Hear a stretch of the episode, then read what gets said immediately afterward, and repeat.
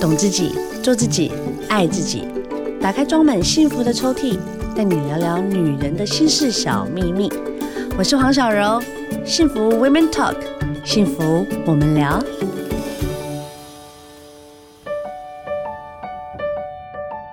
Hello，欢迎收听幸福电台，幸福 Women Talk，幸福我们聊。我是主持人黄小柔。这个单元呢，我跟你讲聊聊大来宾，其实是很多女性想要了解的一件事情，而且最近这件事情蛮流行的耶。我们欢迎台北医学科技营运长，还有我们 TFC 的品牌经理曾婉婷。婉婷你好，哎，小柔姐你好，大家好，我是婉婷。哎，你刚才气势跟你现在气势差很多哎。你刚刚气势就是 CEO 气势，你现在给我来个少女的声音，没有关系吧？我平常就是很温柔啊。啊，其实，哎、欸，为什么女生要冻卵？为什么要冻卵？我觉得现在比较红嘛，就是可能大家看到很多新闻啊，包含网红，大家都去做这件事。为什么？我觉得应该是因为女生可能。现在不以结婚或是直接迈入家庭生小孩作为第一目标，可能会往职涯的方向去走。大家可能会想要多拼一点自己的未来的事业啊，或是现在因为可能我觉得结婚的年龄层其实是提高的。以台北市来说，呃，女生结婚的年龄平均是三十二岁。哦，对啊，我是差不多三十二岁是结婚的。嗯，对。对，就是结婚的时间点也往后延了，然后变成就是说，嗯，大家会比较晚好生，对，晚生，对，所以大家才会有这样的社会需求，或者说，哎，我暂时我现在在创业啊，然后我想要呃再努力一阵子，嗯嗯嗯，对，因为我不想要错过我这好不容易抓到的一些契机，对。对对，所以呢，婉婷今天带来这本书《冻卵预留卵实力》，我的幸福我决定。其实男生跟女生结婚，很多人都会是希望自己还是会有后代的言传。然后，但当我进到啊，我到底能不能生？就是在生小孩的部分，有些人是真的花了好几年，有些人就是哇很幸运就生出来了。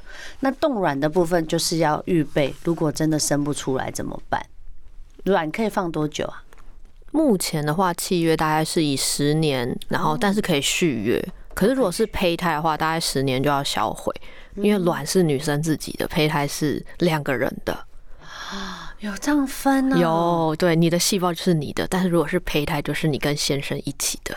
所以十年内，也就是说，你跟你先生的胚胎没有要放在一起，男生的胚胎就直接。就是说，如果你们离婚的话，可能就不能使用了。对对对，所以卵还是比较不错的，有比较多运用的空间。OK OK，好，现在其实让大家慢慢的去了解哈，其实很多人会觉得说，哎，我们这样子动这个卵啊，那我们要留意什么？注意什么？到底是几岁动最好？大概要花多少钱？今天呢，一次来回答你。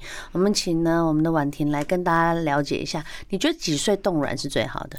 我自己觉得大概是在三十岁之后，如果暂时没有打算马上进入婚姻或者是生小孩的规划，因为有可能结婚了，但他想要多享受一些夫妻生活，或是哦两个人都在拼事业，暂时不想生，或是想要多存一点钱，这时候我觉得就可以开始思考这件事情。那我觉得二十五岁之后可以去了解相关的知识，然后定期的去检查自己的身体。那冻卵我觉得最佳年龄大概在三十到四十之间，但是我觉得对三十五前后。其实是比较好的，但三十岁当然是更好，因为越年轻越好。对嘛？因为当个胚胎就会比较好，比较健康。嗯，卵子的品质会是比较好。我这边用一个简单的例子来说明，就是说，其实卵它就是像是一个种子的概念。那越年轻的时候，它就比较不会有异常的几率，然后品质也会比较好。我们如果在显微镜上面看它的图的话，年轻的卵子就是圆圆漂亮，像珍珠一样。可是稍微高龄一点，或是比较年纪比较大的卵子，它可能就会有一点皱皱的，有一点点像葡萄干的那种感觉。对，所以它的外观就很明显的就是看得到差别。那越年轻的卵呢，就是代表它的种子的品质越好。所以未来想要怀孕的话，种子的品质其实是最重要的。因为它着床比较容易嘛。嗯，就是它比较容易发芽，哎，也比较不容易有异常的基因。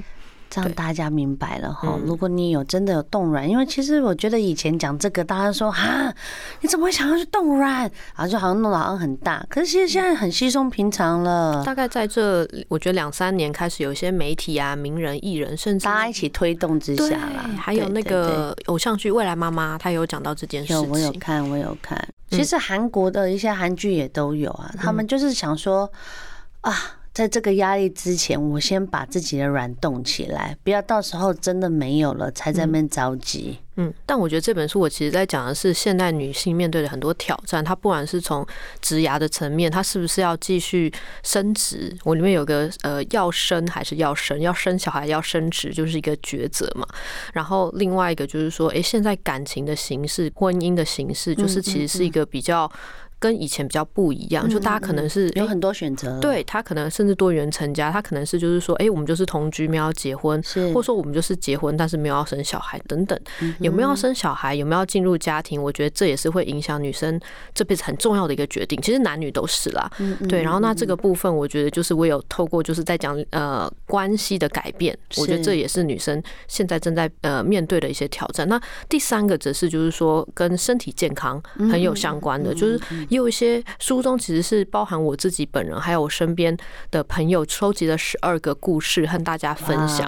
那有一些就是遇到一些突如其来的意外状况，就比如说他长了一个什么东西啊，他才警觉到哦，原来身体这件事情是我要时时去注意的。是是，对，因为平常大家没有这些知识的时候呢，他可能就会忽略了一些简单的身体检查，或是医生检查他充耳不闻。对对对，然后后来就是越累积越多。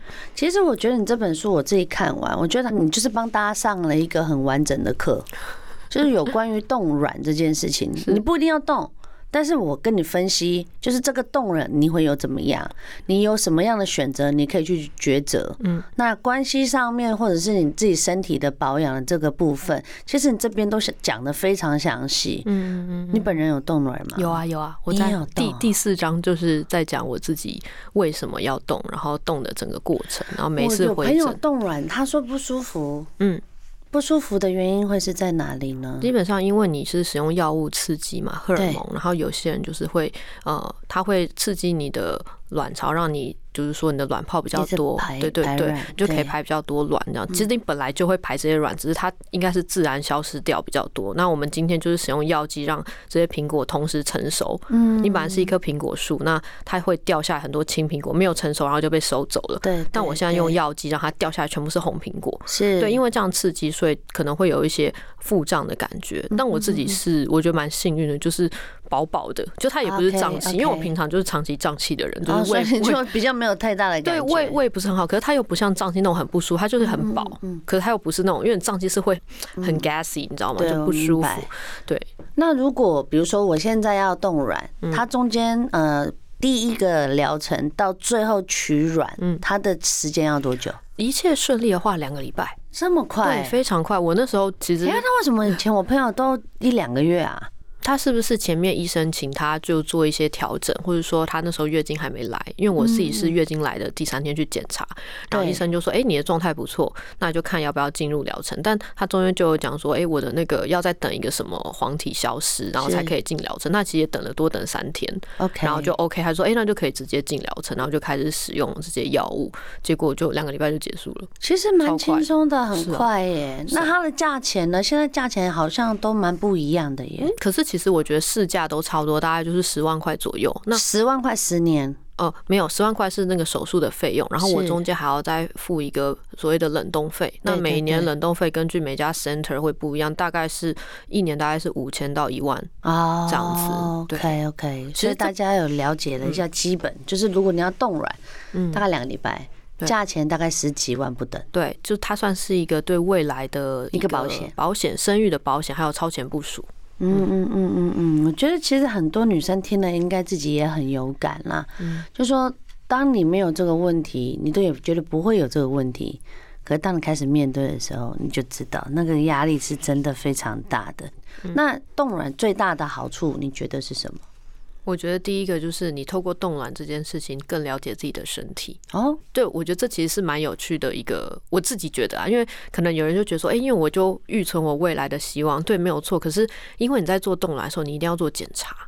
你去对自己身体有更多的了解。那我蛮多朋友其实是在检查后，比如说超音波检查、抽血检查，才知道，哎，我自己的身体原来是这个样子的。他第一个，他从来可能没看到自己子宫和卵巢的样子，是，所以他看到超音波照片的时候，他其实非常的感动。然后看到自己卵子的时候，也是会觉得，哎。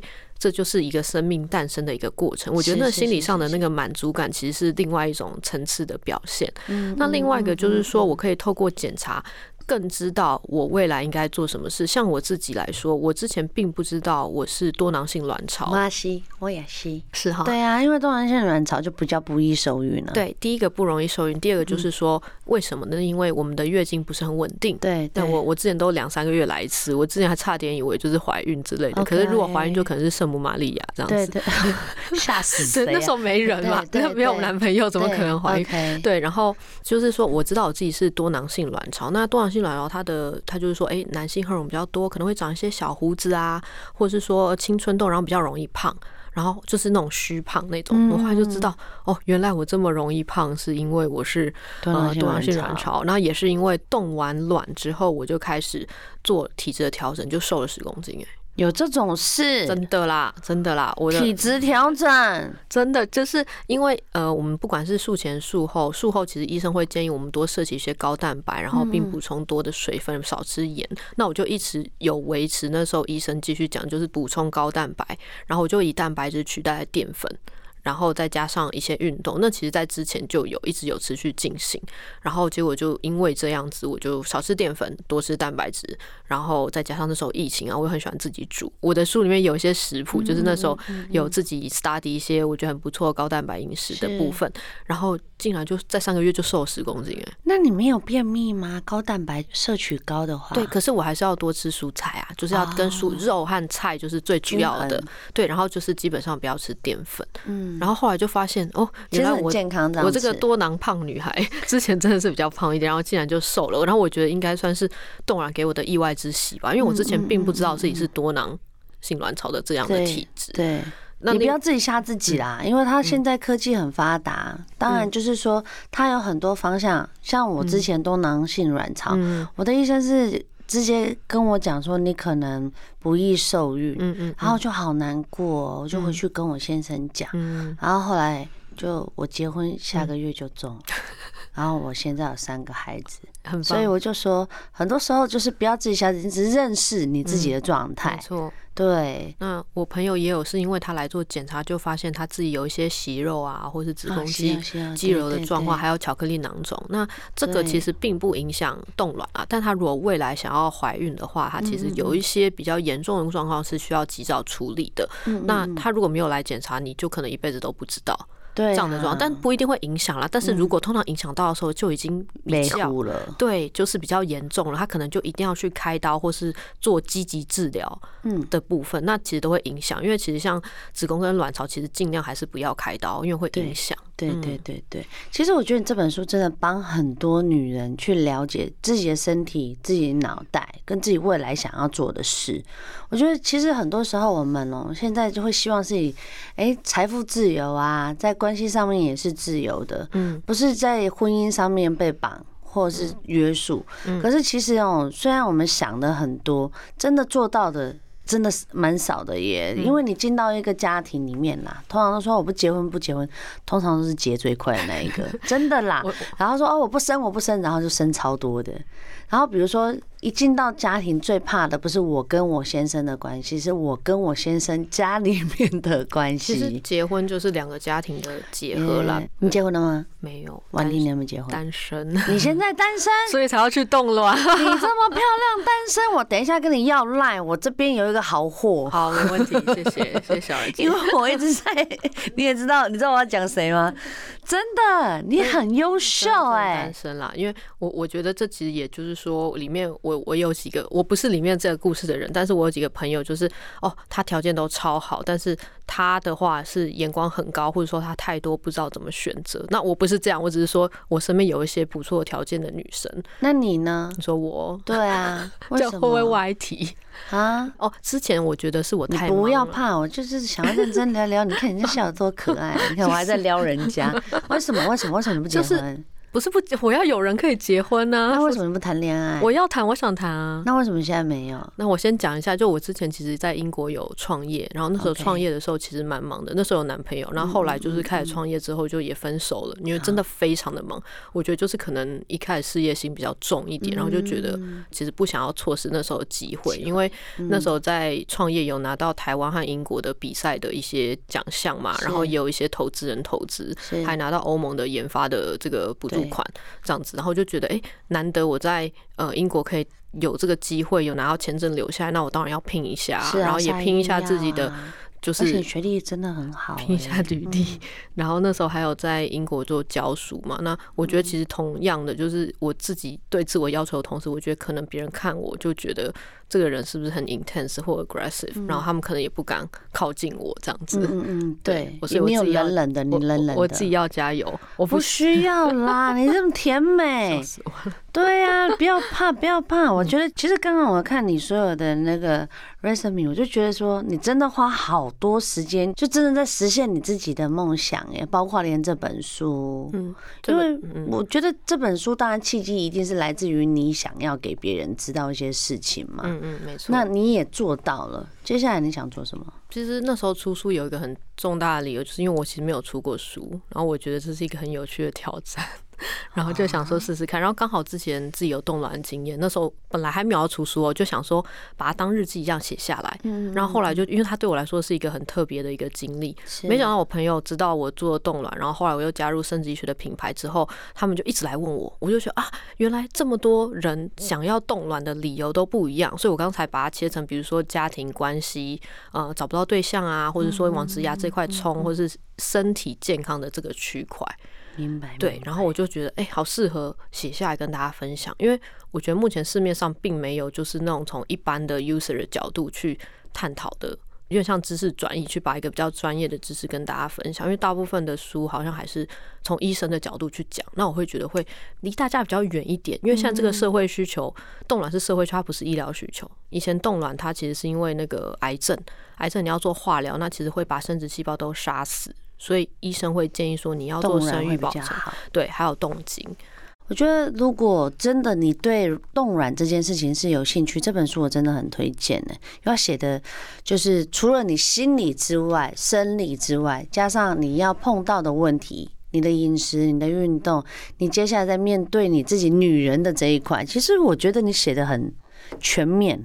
嗯，对啊，就想要从各个方面都去讨论一下。大家的看法吧，因为我觉得这就是现代女生，或是说她的伴侣都必须面对的事情。因为以男生来讲，男生他其实你看四十岁都还可以是黄金单身汉，当然对，但女生就是都还可以生呢。对，然后女生就是败犬，对呀，就不大一样。但是我觉得现在。因为那时候有人就说：“哎，你写这本《我的幸福我决定》是不是只有女生才可以看？”我说：“没有，男生也可以看。”嗯，然后甚至有一些男性朋友他看了之后，他就觉得体谅，对，他终于比较能够了解他的另一半或是女朋友他可能会面对的问题，然后他也觉得他如果能够 support 他是一件蛮贴心的事情。嗯，对，所以我会觉得说，如果想要了解现代女生或者说现代人他会面对的事情，是不是要进入婚姻，是不是要继续升职，然后还有女生的一些生理时钟上的限制的时候，其实蛮。推荐大家来稍微读一读正面的故事。对，因为小孩不是这样子，就是说啊，你受孕了，然后生下来，你对他就没责任。其实有些东西，你生小孩确实是要预备的，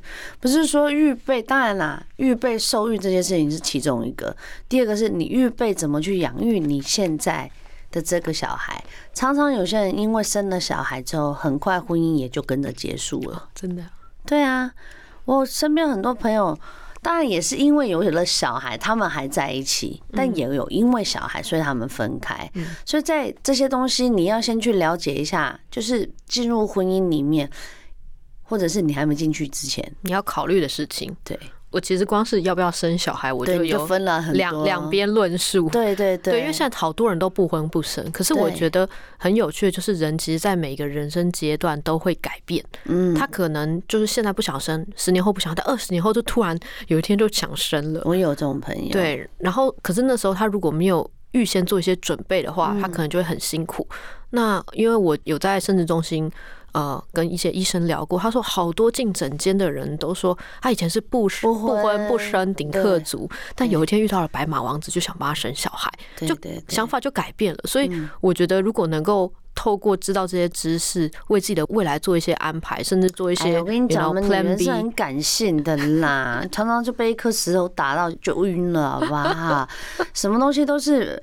预备，所以人家就说预备嘛，嗯，所以是 Plan B 啦。对啊，就是说你如果真的有个预备，总比你到时候没有来的好。嗯，因为有些时候可能你先生 OK，可是你遇到的家庭他就是要你生啊。嗯嗯，那要你生，如果只是一个很简单的哦，可以啊，我自己也很想为你有个后代。嗯，那我现在有一个很好的卵子，我们就是这样子生下来。嗯，这是最完美的了。嗯嗯嗯嗯。我有遇过那种，就是哎，我想生。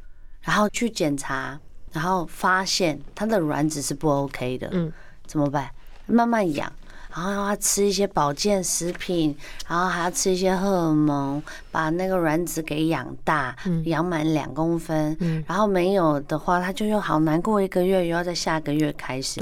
我觉得其实就是提早预备。如果你真的觉得你的经济许可，其实就是可以这么做啊。对啊，不然其实整个压力其实是蛮大的，它整个过程会比较辛苦一点。所以如果及早预备，可以为未来不管是省很多钱，不管是心理的负担还是跟生理都是。对对对对，嗯，我们女人呢，其实是很伟大的，是好，我们要经过，我们是少女，然后变成少妇。然后变成一个很伟大的妈妈之后，我们养育这件事情，其实都是一个，我觉得是天职啦，就是我们或者自然而然就是会胜任这个天职。可是很多人想要预备这件事情的时候，光选择它就有困难，因为现在市面上有很多很多房间的很多一些医疗，甚至他们的科学中心推出来的啊，不是来我这边冻卵，还两人同行还是怎么样的？可是问题是怎么选啊？是。那如果要做生殖医学或是冻卵和试管应该，必须到生殖医学中心。那它其实是 base 在妇产科，不管是医院的妇产科还是妇产科诊所下面的一个合法的人工生殖机构。那通常我们会叫它生殖中心。那它的差异就是说，我们的这些生殖专科或不孕专科的医生呢，他必须接受多两年的训练。他除了那个妇产科的训练以外，还要再增加两年的次专科的训练，他才可以帮你做生殖医学的疗程，所以不是所有的妇产科医生都有这样子，对，都可以做。就是大部分的妇产科，他就是帮你做妇科检查和产科，比如说你的产检和生小孩、接生这样子。但是不孕症的话，它主要是针对于生殖医学这一块，它可以做试管婴儿。那最大的差别就是这个中心里面它有一个胚胎实验室，然后在里面你才可以合法的处理人类的生殖细胞，也就是精子和卵子。那你有没有觉得说，如果一个医院里面它本身有这样子的一个科学中心，你会不会觉得比较 perfect 一点？对，其实大部分人就是一般人的想法，因为的确，因为大部分的大的教学医院，它的品牌是很响亮的，对，但是不一定代表它里面的医学中心是 OK 的。其实还是要看医生，是吗？对，还是要看医生，因为我 Google 找得到吗？其实呢，我觉得就是从医生开始看，因为就是看医生。嗯，但不是特别去看科学中心。对，就是医生，因为医生是会流动的。那有时候这个医学中心很厉害，是因为以前有个很厉害的医生在这边。我懂你明白了，就是还是要找那个庄脚，就是庄 脚在哪就跟着去哪。对，其实因为病人其实会跟着医生。那为什么医生厉害？大家会知道，是因为。口碑当然是口耳相传，对，口耳相传。因为你今天啊，我今天要做冻卵，或者我要做试管，我不知道，那我一定是找我身边的亲朋好友，或是婆婆妈妈，他们之前曾经有做过类似而且成功的，他就会推荐例子，对，所以一定要找我觉得资深的医生，然后他可能呃在学术上面比较多发表一些期刊啊，或是有在做学术活动的，因为其实我们一直知道。医学就是科学。那如果你一直有在科学的领域，也就是学术领域精进的话，你会使用到最新的技术，然后或是做讨论，这样子你的医术才会一直进步。因为如果因为这个东西会是一直与时俱进，如果你一直埋头在自己使用以前旧的技术，可能就没有像其他的有在 study 学术的医生。有，我们上次之前就是有特地到高雄去参加了一个演讲，是那演讲里面呢，当然就是有医生，也有他们本身的一些很厉害的专家，其实就是在讨论。说，哎，我们女人在生小孩的这个过程里面，不管你是冻卵，然后现场有很多已经又在怀孕的妈妈们，他们再去分享这个过程。其实你去了解的时候，你真的，一你会比较安心，嗯，然后第二个你也会比较明白说，哦，我觉得我大概在什么时候受孕，嗯，我觉得我会是比较能够呃驾驭这件事情，因为。像有些人就是，哎，我可能突然嫁进来就啊，我我马上就要生了，哎，我马上就要生了，我还没有，心里还没准备好，对，那个就会产生就是在原生家庭上面的一些有一些可能摩擦，嗯，情绪啊，或者跟婆婆啦。但我们一直在讲说手术的进行，刚刚我们有聊到，然后它的时间我们也有聊到，其实这件事情真的没有那么难，对，大概就是两个礼拜。那回诊的次数其实是要看。自己的身体状况，但大概是三到四次左右。嗯，对，其实真的蛮蛮快的。我那时候也很惊讶，哎，做完了就 结束了。对，就结束了。但是你以后就不用担心说，啊，以后我如果真的想要生生不出来怎么办？这不用担心，这这个很简单。最后我们来聊一聊，台湾可以有代理孕母吗？台湾目前代理孕母已经一读通过，正在修法中。Really？真的有哎？对。他因为其实我觉得大概前几年就是同婚的这个法案算是有通过之后，我觉得政府稍微在 push 这件事情。因为代理孕母法通过的话，它就要相对的去修我们所谓的人工生殖法。那人工生殖法就是你只要使用到人工生殖技术，试管婴儿冻卵、捐卵。动精捐精这样子，因为有些捐赠者有这样的需求，你就必须符合这个法规。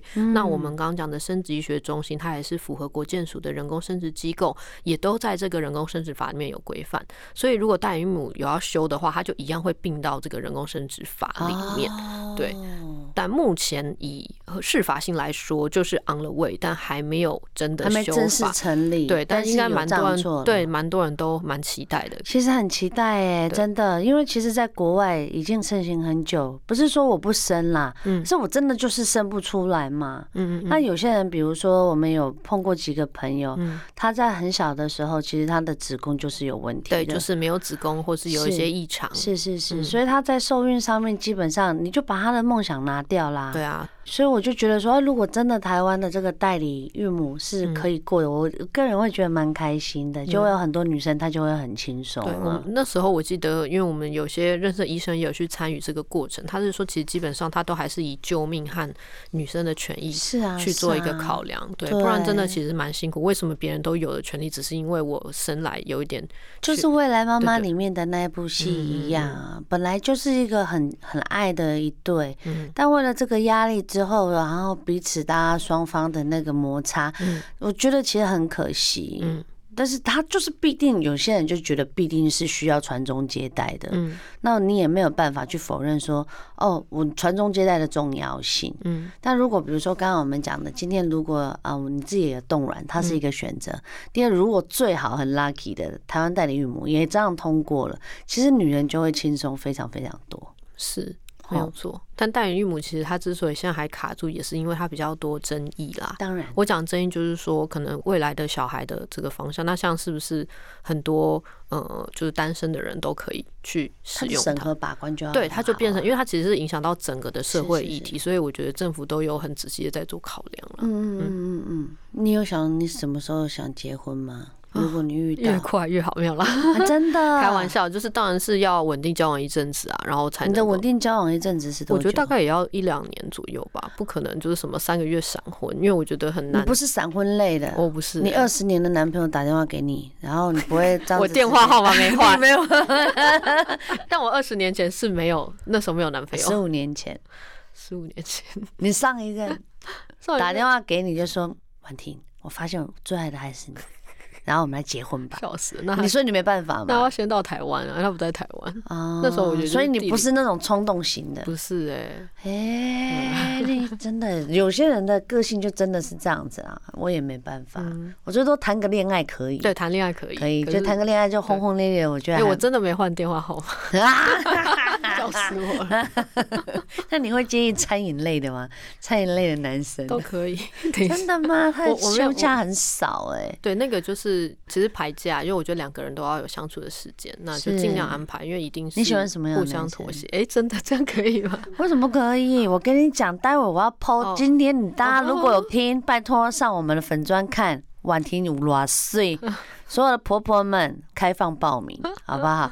你有 IG 吗？有啊，有啊。你的 IG 是什么？呃，W A N 点 W A N 底线，Hello H E L L。OK，好，有 IG，然后你也可以去查他这本书，你就可以知道婉婷长什么样子。她看起来就是一个很可爱，你不要害羞，最喜欢聊这种小害羞的了。但是呢，我觉得不管怎么样，我很希望大家可以有一段很好的关系，然后呢，很好的一个观念。